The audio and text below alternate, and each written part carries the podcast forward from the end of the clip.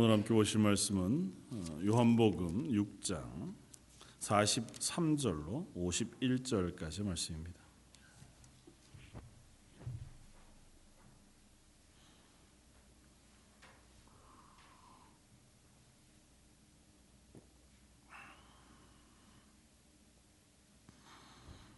요한복음 6장 43절로 51절까지 다 찾았으면 우리 한 목소리 같이 한번 봉독하겠습니다.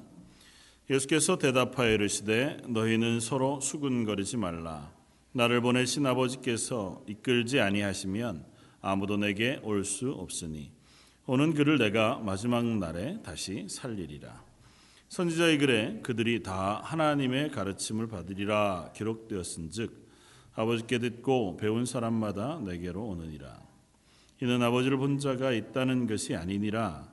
오직 아버지께서 온 자만 아버지를 보았느니라. 진실로 진실로 너에게 이르노니 믿는 자는 영생을 가졌나니 내가 곧 생명의 떡이니라. 너희 조상들은 광야에서 만나를 먹었어도 죽었거니와 이는 하늘에서 내려오는 떡이니 사람으로 하여금 먹고 죽지 아니하게 하는 것이니라.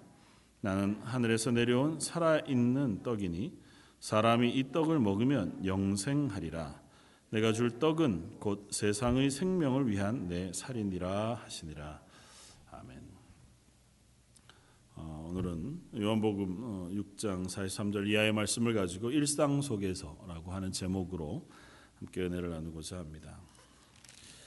어, 예수님께서 오병이어로 5천 명을 먹이신 이후에 그, 되어지는 일들을 저희가 계속 살피고 있는데 어, 그 위에 많은 사람들이 예수님을 쫓아왔습니다. 그래서 호수를 건너서 예수님이 그들을 피해 가셨지만 그 피하신 예수님을 또 찾아서 열심히 따라와 예수님을 만나 예수님에게 표적을 보여줄 것을 혹은 그 표적이 무엇인지 어, 하는 것들을 묻습니다. 그래서 예수님을 열렬히 따라온 그들 에게 예수님이 하신 말씀은 너희가 나를 어, 찾는 것은 표적을 본 까닭이 아니고 떡을 먹고 배부른 까닭이라. 그렇게 어떻게 보면 질책하시고 어, 너희가 나를 따라오는 것이 순전한 의도가 아닌 것에 대하여 말씀하신 후에 오늘 이 말씀을 이야기해 주십니다. 물론 앞쪽에 35절 이하에 이미 예수님께서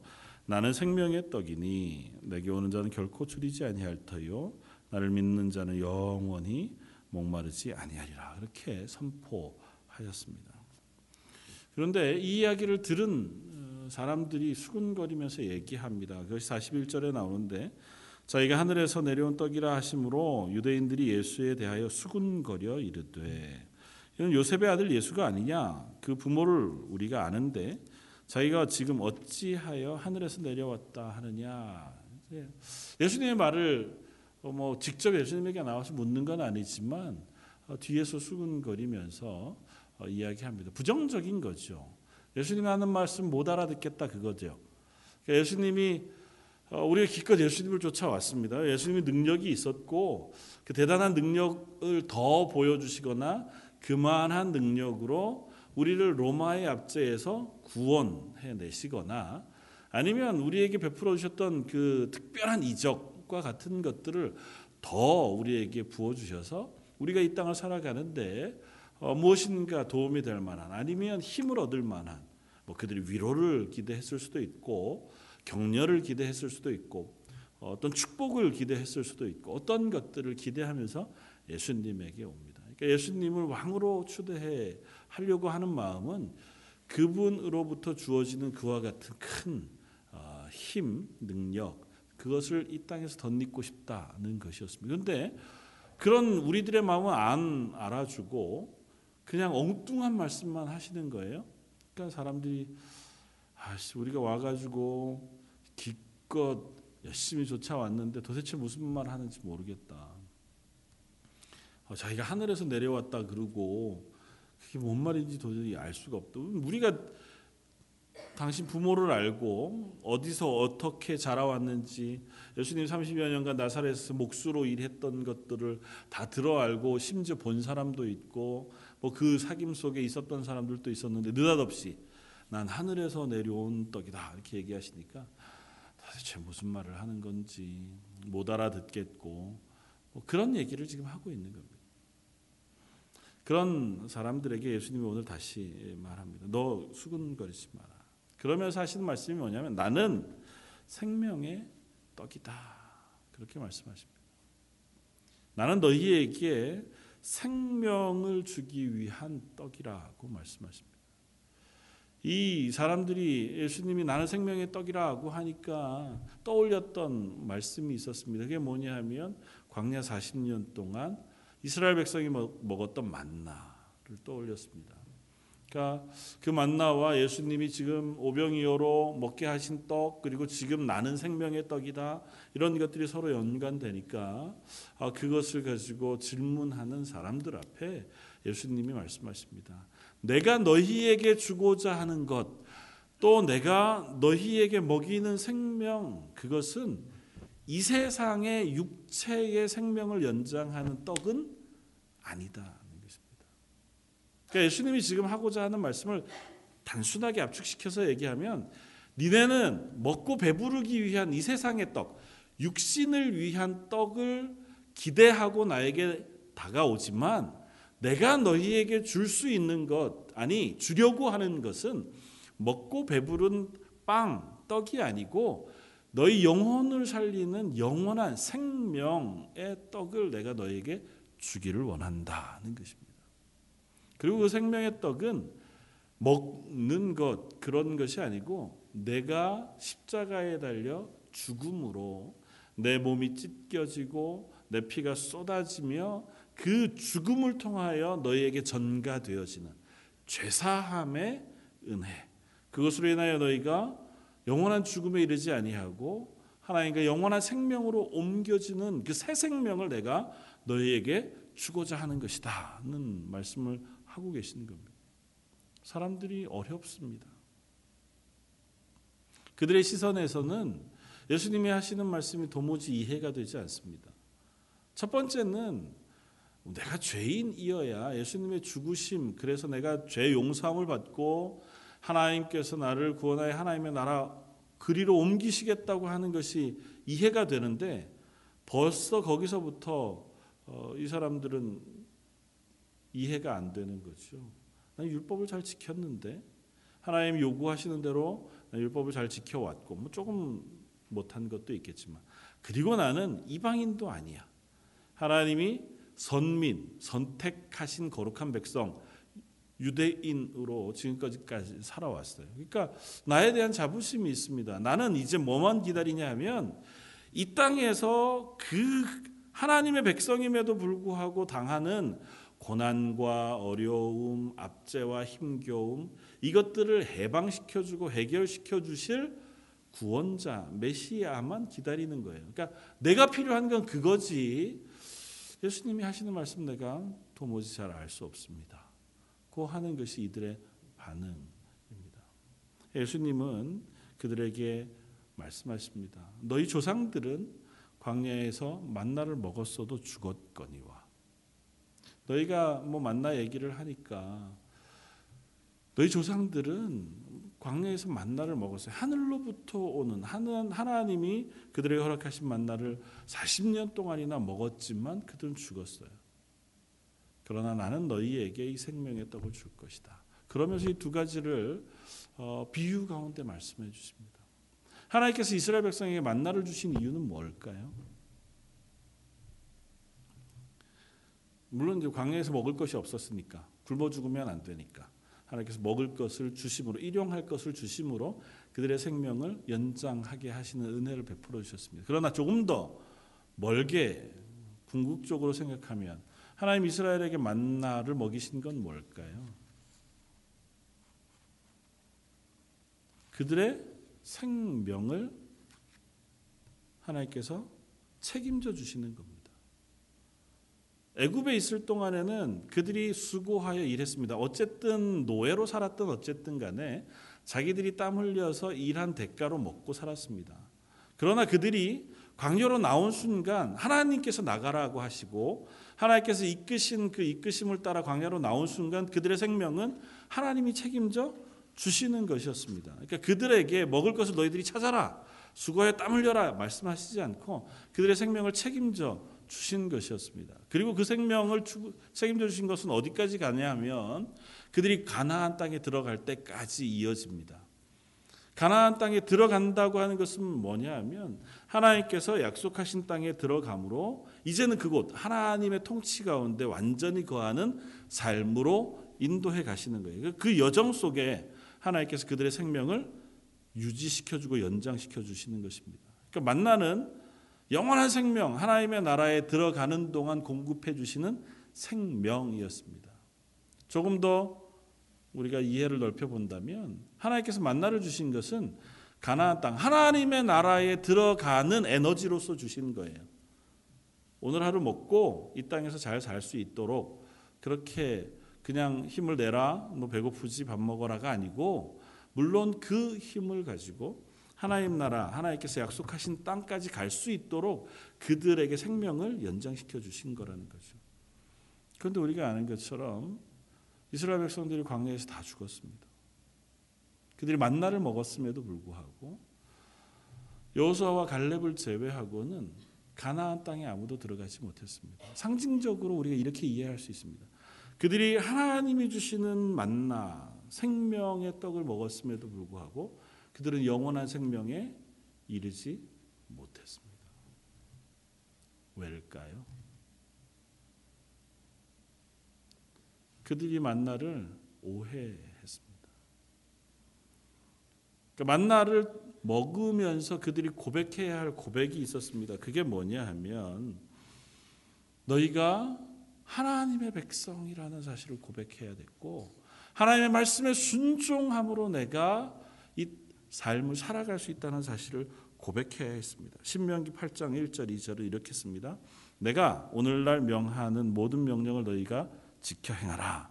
그리하면 너희가 살고 번성하고 여호와께서 너희의 열조에게 맹세하신 땅에 들어가서 그것을 얻으리라. 내 하나님 여호와께서 이 40년 동안에 너로 광야의 길을 걷게 하신 것을 기억하라. 이는 너로 낮추시며 너를 시험하사 내 마음이 어떠한지 그 명령을 지키는지 아니 지키는지 알려 하심이라. 그러니까 광야 40년 동안의 삶은 하나님의 말씀에 순종하게 하시는 훈련의 기간이었습니다. 그러니까 그동안 먹는 만나를 통해서 하나님이 내 생명의 주인이십니다.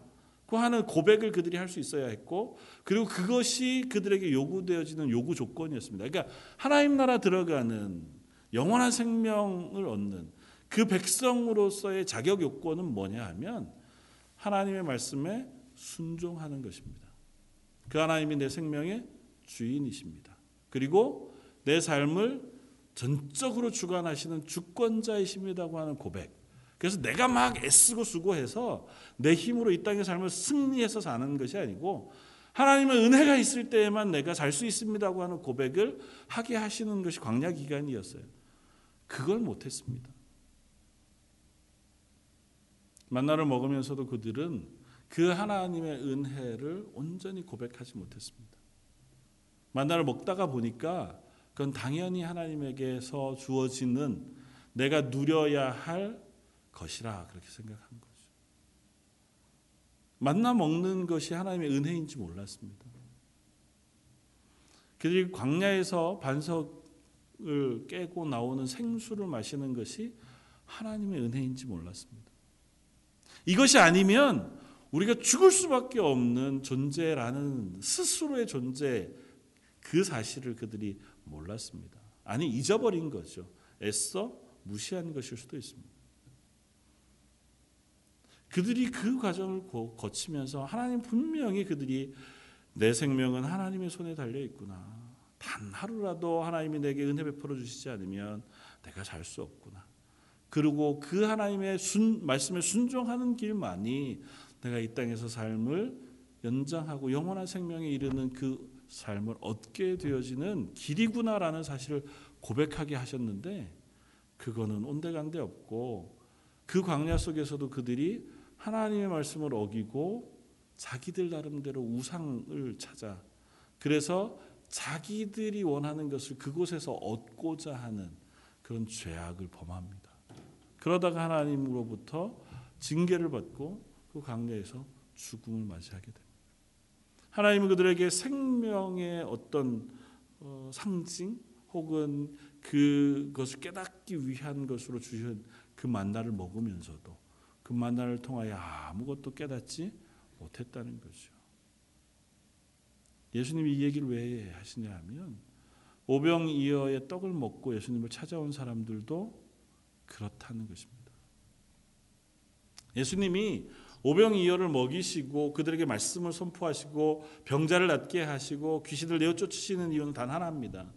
그들 가운데 하나님의 나라가 임하였다고 하는 선포를 하시는 것이고 예수 그리스도를 통하여 예수님께 십자가를 지시고 죽으시는 그 사건을 통하여 너희에게 하나님의 생명이 하나님으로부터 주어지는 구원의 은혜가 임하였음을 선포하시는 것이었습니다. 그러니까 그들은 그 예수님을 붙잡고 뭘 사모하고 기대해야 하냐면 예수님을 통하여 내가 영원한 생명, 하나님의 구원, 죄사함의 은총 그것을 얻기를 사모합니다. 그 자리에 서야 했습니다. 그런데 지금 예수님을 쫓아온 사람들은 그것은 바라보지 않습니다. 이 육신의 것, 이 땅의 것들을 채워 주십시오. 내가 오늘 먹을 것 아니면 내가 이 땅에 살아가는 동안 필요한 것들 혹은 내가 이 땅에서 살아가면서 얻을 만한 것들 그것들을 기대하면서 예수님을 쫓아오는 거죠. 그 사실을 어떻게 알 수 있냐면 제가 몇 주 동안 계속 말씀드리지만 6장의 마지막이 그렇게 끝납니다. 예수님의 말씀이 어려워 그들이 다 예수님을 떠나가니라로 뜻이 단다고요. 예수님이 하는 말씀이 너무 어렵다. 못 알아듣겠다. 야, 뭐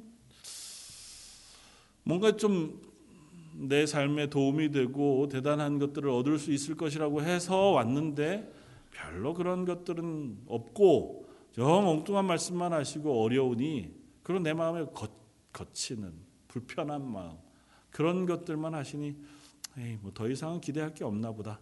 그리고 떠나갑니다. 다음 주에 또 살펴보겠지만 그들에게 예수님의 말씀이 되게 거북했어요. 우리가 기대하는 걸 주십시오. 우리가 기대하는 걸 뭐 말씀해 주시든지 날 설득해 주시든지 은혜를 베풀어 주시든지 그러면 제가 예수님을 얼마든지 따라다닐 수 있습니다. 또 예수님 하시는 말씀이 한 내가 기대하는 것과 다릅니다. 그런 거죠. 우리가 원하는 대로 예수님이 가시지 않고 내가 원하는 것들을 주시지 않고 내가 기대하는 바에 응답해 주시지 않고 당신의 길을 가세요. 당신의 말씀을 하고. 그리고 그게 어렵습니다. 때론 불편합니다. 자꾸 내가 죄인이라는 사실을 드러내요. 예수님의 말씀은 계속해서 뭘 확인하냐면 너희가 아무리 애써 보아야 그것으로 구원에 이를 수 없는 죄인이라는 사실을 너희가 깨달아라고 하시는 말씀이거든요. 이스라엘 백성이 왜 강야에서 만나를 먹어서도 죽었다고 말씀하시냐면 그럴 수밖에 없는 것이 우리라는 거예요. 이스라엘 옛날 조상들은 나쁘고 너희는 뛰어나서 너희는 그들, 그들처럼 실패하지 말고 성공해서 구원을 얻어라. 그 얘기를 하시려고 하는 게 아니에요. 너희는 내가 생명의 떡이니 나를 믿고 구원에 이르는 사람이 되거라. 그래서 간절히 예수님이 그들을 설득하고 그들을 이해시키고 그들을 생명에 이르게 하기 위하여 애쓰고 계신 게 아닙니다. 그냥 확인시켜 주는 거예요. 그 사람들이 그렇했던 것처럼 지금 너희도 똑같다. 예수님께서 십자가를 지시지 않고는 그 생명이 너희에게 부어질 수 없다는 사실을 말씀해 주고 있는 거예요. 너희가 아무리 나를 따라오긴 온다고 따라온다. 열심을 내고 나를 찾아오고 막 힘을 내서 나를 따라오기는 한다만 너희의 열심이 너희를 구원하지 못한다고 하는 사실을 예수님이 말씀하시는 거예요. 불편하죠. 이 사람들은 뭔가 내가 할 게 뭡니까? 내가 뭐든지 하겠습니다. 은혜를 받을 수 있다면. 구원을 얻을 수 있다면 하나님의 자녀가 될 수 있다면 제가 뭘 해야 할까요? 사실은 그게 우리의 자세거든요. 저와 여러분들도 조금 도 다르지 않습니다. 교회 열심히 신앙생활 하면서 하나님 제가 어떻게 할까요? 제가 뭐 하면 되, 겠 습니까 그게 나쁘다는 게 아니에요. 우리는 기본적으로 그런 자세를 가지고 섭니다. 그런데 하나님 말씀하십니다. 니네가 무엇을 함으로 새 생명을 얻을 방법이 없다. 야, 40년 동안 만나를 먹었어, 이스라엘 백성들이. 하나님 매일같이 먹이시던 만나를 먹고 하나님이 그들과 동행하는 삶을 살았어. 그런데도 그들이 광야에서 죽었다는 거예요. 우리는 그런 존재라는 것입니다. 하나님이 이적을 베풀어 주신다고 해서 그 이적을 맛보았다고 하나님의 구원에 이르는 믿음을 가질 수 있는 존재들이 안 된다는 것입니다. 예수님께 십자가에 죽으시고 그 죄사함의 은혜가 우리에게 덧입혀질 때에만 비로소 우리는 구원에 이를 수 있는 사람이 되어진다는 것입니다. 예수님이 생명의 떡 그게 바로 나다 하고 말씀하시는 이유는 그것입니다. 예수님이 십자가에 죽으셔서 그 죽으심의 생명이 우리에게 나뉘어질 때 비로소 우리는 영원한 생명을 얻을 수 있다고 하는 사실을 우리에게 강조해서 말씀하시는 거예요. 그러니까 우리는 그것을 붙잡는 겁니다. 그렇군요. 내가 믿게 된 것도 하나님의 은혜고 제가 그 믿음을 붙잡게 하신 것도 하나님의 은혜인 줄 믿습니다. 그러나 오늘도 제가 그 은혜를 붙잡고 하나님 앞에 서기를 사모합니다고 하는 그 애씀과 수고를 우리에게 요구하시는 거예요. 우리를 구원하신 분은 하나님이시고 우리를 하나님의 영원한 생명 가운데 인도하신 분은 하나님이시지만 그것을 붙잡고 이 땅의 삶을 살아가도록 부르신 그 부르시면 응답하는 것은 우리의 몫이라는 거죠. 구원 받았으니 혹은 그 구원의 은혜 가운데에서 우리가 살아가고자 애쓰는 것은 저 여러분들의 몫이라는 사실을 자꾸 얘기하는 겁니다.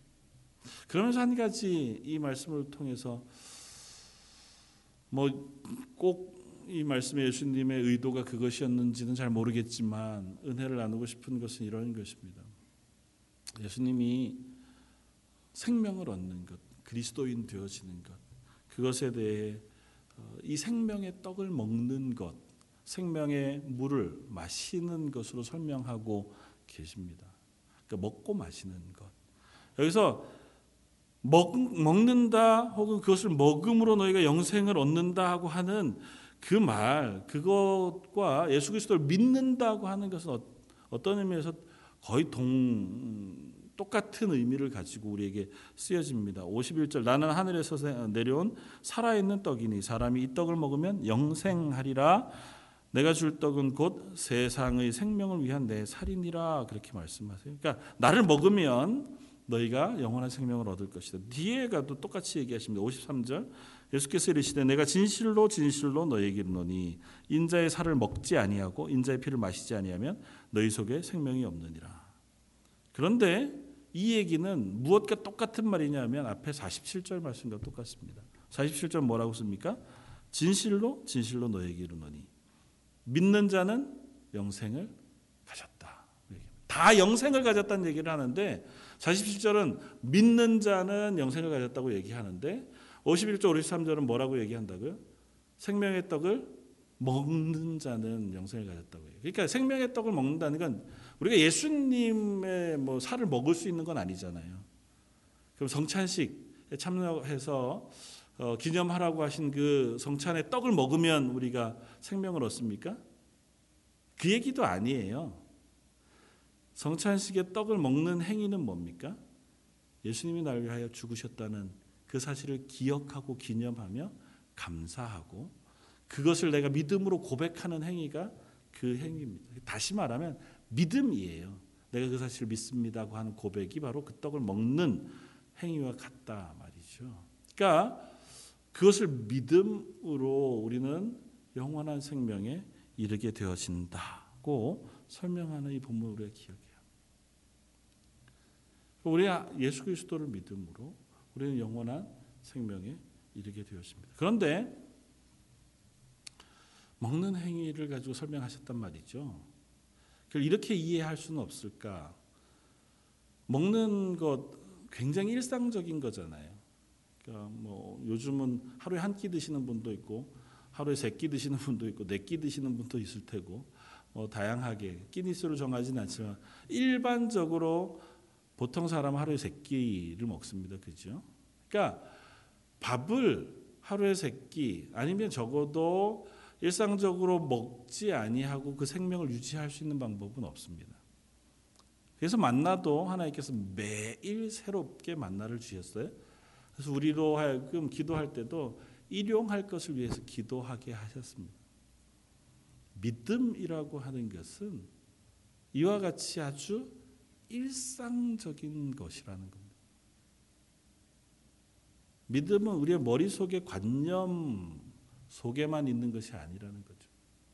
우리의 삶 속에서 매일같이 밥 먹는 행위만큼 아주 단순하고 분명하고 우리에게 필요한 행위, 익숙한 행위가 없잖아요. 그건 누가 안 시켜도 먹습니다. 맛있는 걸 먹든 맛이 없는 걸 먹든 뭐 생명 부지를 위해서 억지로 먹든 아니면 맛있, 어, 맛있는 걸 찾아가지고 막 돈을 써가면서 그렇게 먹든 어쨌든 먹는 행위는 우리의 일상에서 빠지지 않는 행위란 말이죠. 그러니까 내 삶 속에 아주 깊숙이 침투해 있는 내 삶의 한 부분이에요. 너희의 믿음은 어떠하냐는 겁니다. 저 여러분들의 믿음은 어떻습니까? 저의 삶 속에 그 믿음은 깊숙이 일상적으로 친밀하게 침투해 있습니까? 우리가 생활하는 삶 속에 내가 결정하는 결정 속에 내가 행동하는 말 속에 내가 누군가를 대하는 태도 속에 무엇인가 우리가 걸어가려고 계획하고 세우는 모든 것 가운데 우리의 믿음은 익숙하게 녹아져 있습니까? 혹 우리의 믿음이 머릿속에 관념으로만 자리 잡아서 아 맞아 하나님 살아 계시지. 하나님은 나를 위해서 구원의 은혜를 베풀어 주시는 분이지. 하나님 천지를 창조하신 하나님 맞아 그러나 실상 삶 속에서는 그 믿음하고는 떨어진 삶을 살아가고 있는 것은 아니냐는 거죠. 예배할 때 주일날은 믿음에 대해 생각하고 예배하는 순간, 찬양하는 순간, 기도하는 순간은 믿음의 사람, 그리스도인으로 하나님을 기억하는 사람으로 살아가지만 그 나머지 순간에는 아 그거는 별로 그렇게 필요하지 않은 부분이어서 내가 일상 삶 속에서는 내가 이 땅을 살아가는 방식으로 또 이 땅에서 요구하는 방식으로 그냥 삶을 살아가고 있는 것은 아니냐 하는 것입니다. 믿음은 그럴 수 없습니다. 믿음은 마치 매끼 밥을 먹는 것과 같이 우리의 생명과 깊숙이 연관되어져 있는 것입니다. 한 번 구원받으면 그 다음은 끝. 뭐 어차피 하나님 나를 놓치시지 않을 테니까 하나님 구원은 포기하시지 않을 테니까 그러니까 하나님은 날 구원하셨으니 나는 하나님 믿습니다. 예수님 십자가에 죽으신 사실 그 사실 제가 믿고 날 구원해 주셔서 감사합니다. 그랬으니 이젠 됐다. 나중에 죽으면 천국 가겠지. 죽어서 천국 갈 때 그때 내 믿음이 필요하고 나머지 삶은 뭐 죄 안 짓고 열심히 좀 살면 그리고 원하시는 대로 내가 주일 날은 예배 드리죠. 그거면 됐지요, 하나님? 혹시 우리의 신앙이 그렇지는 않냐는 거죠. 믿음은 그렇지 않습니다. 믿음은 익숙한 것입니다. 믿음은 아주 일상적인 것입니다. 일상의 삶 속에 믿음은 확인되어지고 드러나는 것입니다. 그래서 음, 저 선배 목사님하고 이런저런 얘기를 하다가 그리스도인으로 사는 삶 그것에 대해서 성도들하고 깊이 한번 나누고 싶은데 어떤 걸 나누는 게 제일 좋을까 그런 이야기들을 쭉 어, 하는 가운데 결국은 이런 결론에 도달하게 됩니다. 가장 내밀하고 익숙하고 친밀한 공간에서 그리스도인이 되십시오. 그것이 바로 우리가 그리스도인이 되는 방법입니다. 좀 더 구체적으로 얘기하면 가정에서 그리스도인이 되십시오.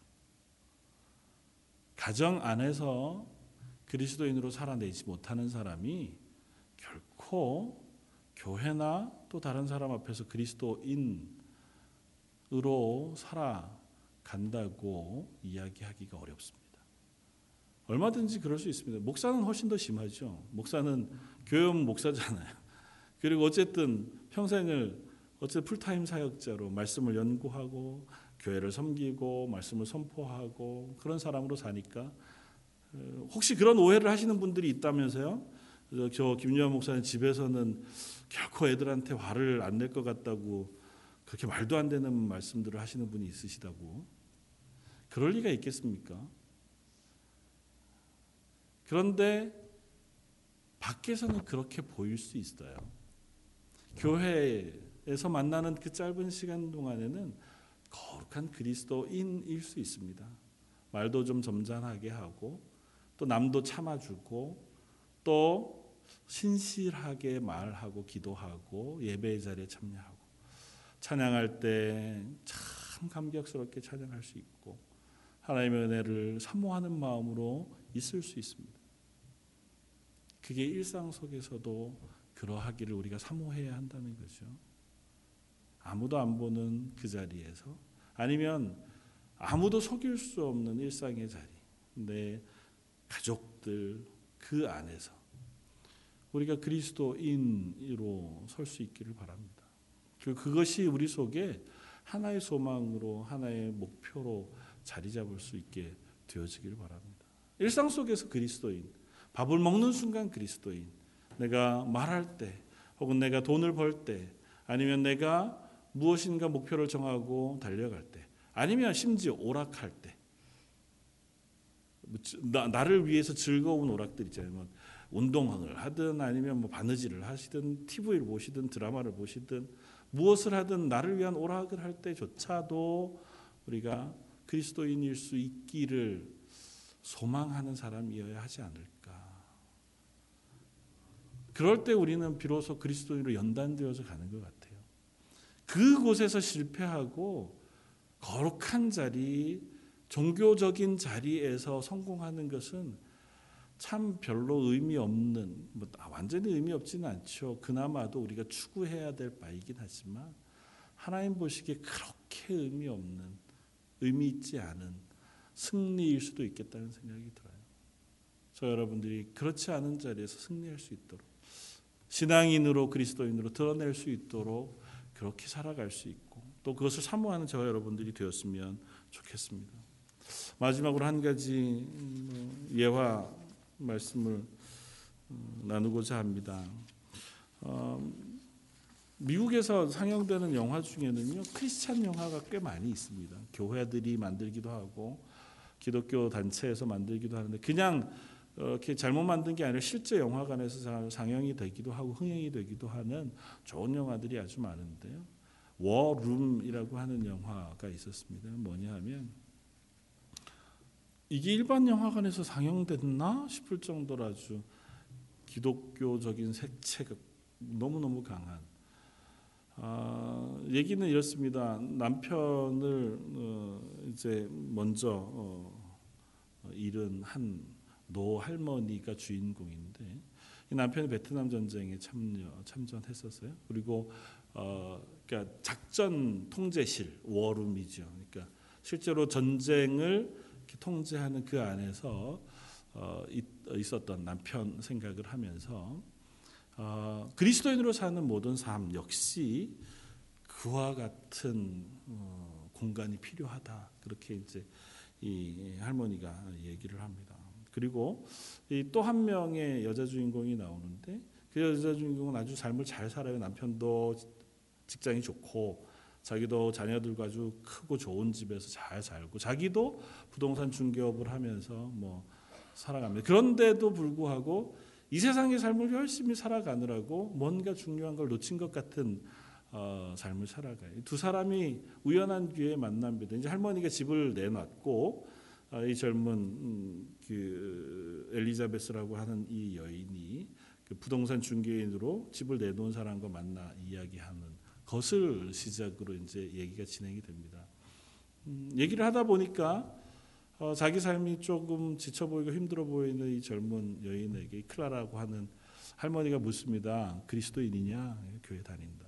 어떻게 신앙생활 하냐? 뭐 이런저런 얘기를 하다가 그래서 잘 신앙생활 하고 있는가? 묻습니다. 그러니까 이 젊은 여인이 얘기합니다. 뭐 차갑지도 않고 뜨겁지도 않고 그냥 그렇, 그럭저럭 신앙생활하며 교회는 다니고 그렇게 합니다. 그러니까 조금 식은 미직직한 커피를 대접을 해요. 그러면서 정말 하나님 앞에서 내 신앙이 어떠한지를 한번 확인해 볼 것을 도전합니다. 몇 번의 만남이 어, 있는 와중에 집을 보여줘야 될 거 아니에요. 팔아야 되니까 소개하는 와중에 이 할머니가 자기 방 침실에 붙은 옷장 크로젯을 보여주는데 크로젯 안에 옷이 하나도 없고 아무것도 없고 자리 하나 그리고 벽에 이렇게 종이가 붙어 있는 그 방을 자기가 워룸으로 소개해요. 그러면서 그것이 기도실이었던 거죠. 그러면서 자기는 내 인생을 살아가면서 일상 속에서 이렇게 하나님의 도우심을 구하지 않고는 살아갈 수 없다는 사실을 깨달아서 이렇게 하나님으로부터 작정 명령 혹은 하나님의 도우심을 구하는 이 방을 내가 가장 소중히 생각하면서 살아간다고 이야기해요. 그러면서 당신도 그런 공간을 꼭 가져보기를 권면하고 이제 친분이 진행될수록 이 젊은 어, 여인도 그것을 어, 가지려고 해. 근데 뭐 기도가 잘 안 되죠. 안 하던 거니까. 뭐 이것저것 해보아도 안 되고. 그러다가 이제 먹을 것도 갖다 놓고 앉아서 성경도 읽는 척 하다가 기도도 해보는데 아무래도 안 되다가 이 여인이 기도하게 되어지는 순간이 있습니다. 이게 언제냐면 남편이 외도한 걸 알게 된 거예요. 난 지금 잘 살고 있는 줄 알았어요. 남편도 괜찮고 아내들도 어, 아이들도 잘 그런데 아이들도 나한테 가족 안에 행복을 못 느끼는 것 같고 부모로부터 어, 잘 양육 못 받는다고 생각하고 있고 남편도 이 아내와 관계가 별로 좋지 않아서 그래서 외도하게 된 사실 발견한 순간 아, 이 여인이 이제 하나님 앞에 무릎을 꿇고 기도하기 시작합니다. 어떻게 해야 합니까? 이 노년의 크라라라고 하는 할머니가 권면하기를 어, 당신이 분노해야 할 대상은 남편도 아니고 또 다른 상황도 아니다. 이 세상에 그것을 일으키는 사단의 세력이다. 그러니까 하나님께서 그 일을 잘 이끌어 주시도록 하나님께 기도하고 당신 하나님에게 온전히 순종하는 과정이 필요하다. 뭐 결론은 결국은 어, 이 젊은 여인도 제 기도의 힘을 의지해서 살아갈 수 있는 사람이 되어서 간다 하는 것으로 이야기가 끝이 납니다. 내게 있어서 가장 소중한 것은 집도 또 좋은 무엇인가도 돈도 아니라 이 땅 가운데 하나님의 의지에서 살아갈 수 있는 이 작은 공간이 내게 가장 소중한 것이 되었습니다. 하는 고백을 끝으로 영화 끝이 납니다. 저 여러분들도 비슷하지 않을까 싶어요. 우리가 이 땅을 살아가는 동안 그리스도인으로 어쩌면 예수님을 따라왔던 사람들처럼 이 땅에 필요한 것들을 기대하면서 옵니다. 하나님 제가 교회 열심히 다닐 테니까 신앙생활 열심히 할 테니까 기도 열심히 할 테니까 성경 열심히 읽을 테니까 제가 필요한 것들 아니면 이 땅에서 하나님의 복을 누리기를 원합니다. 물론 하나님 주시죠. 그러나 더 중요한 건 내가 영원한 생명을 소유, 하고 있나. 예수 그리스도로 인하여 영원한 생명을 소유하고 이 땅을 살아가고 있나. 또 그 영원한 생명을 소유한 사람으로 일상의 삶을 살아가고 있나. 내매 순간 하나님께서 허락하신 구원의 그 기쁨과 그 은혜를 붙잡고 그것에 매달려서 이 땅의 삶을 살아가고 있는가를 확인하는 것. 그것이 어쩌면 저 여러분들에게 더 중요하고 시급한 일일지도 모르겠다 생각을 합니다. 저 여러분들은 우리 런던 제일장로에 속한 성도들은 다 일상 속에서 그리스도인으로 승리하며 살아갈 수 있는 사람들이었으면 좋겠고 그것을 위해서 하나님 앞에 간절히 기도하며 은혜를 구하는 하나님의 사람들 되시기를 주님의 이름으로 축원을 드립니다. 같이 한번 기도하겠습니다. 하나님, 저희들은 여전히 어리석지만 그런 저희들을 불러서 하나님의 자녀라고 칭해 주시고 내 제자라 말씀해 주시며 또 하나님의 백성이라 그렇게 불러 주시니 감사합니다. 하나님 앞에서 그 새 생명을 얻은 하나님의 자녀라는 사실을 놓치지 않기를 원합니다.